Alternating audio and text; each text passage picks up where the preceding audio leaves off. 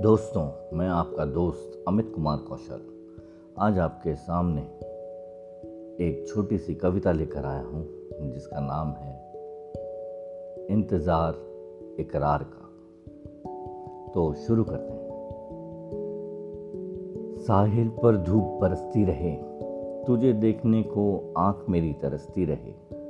साहिल किनारे बैठा इंतज़ार में, रेत का घरौंदा बनाया तेरे प्यार में।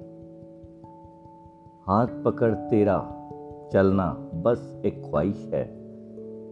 अमीरों का रुतबा क्यों इतनी आजमाइश है? आजा तू भी मेरे पास सब छोड़ के, बैठा इंतज़ार में तेरे वक्त को रोक के। याद रख उन सच्चे झूठे वादों को, मेरी शराफत और मेरे इरादों को। आँखों के रस्ते दिल में तेरे समाना था। सच्चा हूँ मैं, बस तुझे बताना था। लहरों को देख, पैरों को छूकर वापस जा रही। शाम से रात हो गई, अंधेरे की घटा छा रही। यकीन रख, तन्हा न रह पाऊँगा। हो जा मेरी, नहीं तो मजनू, बना रह जाऊँगा।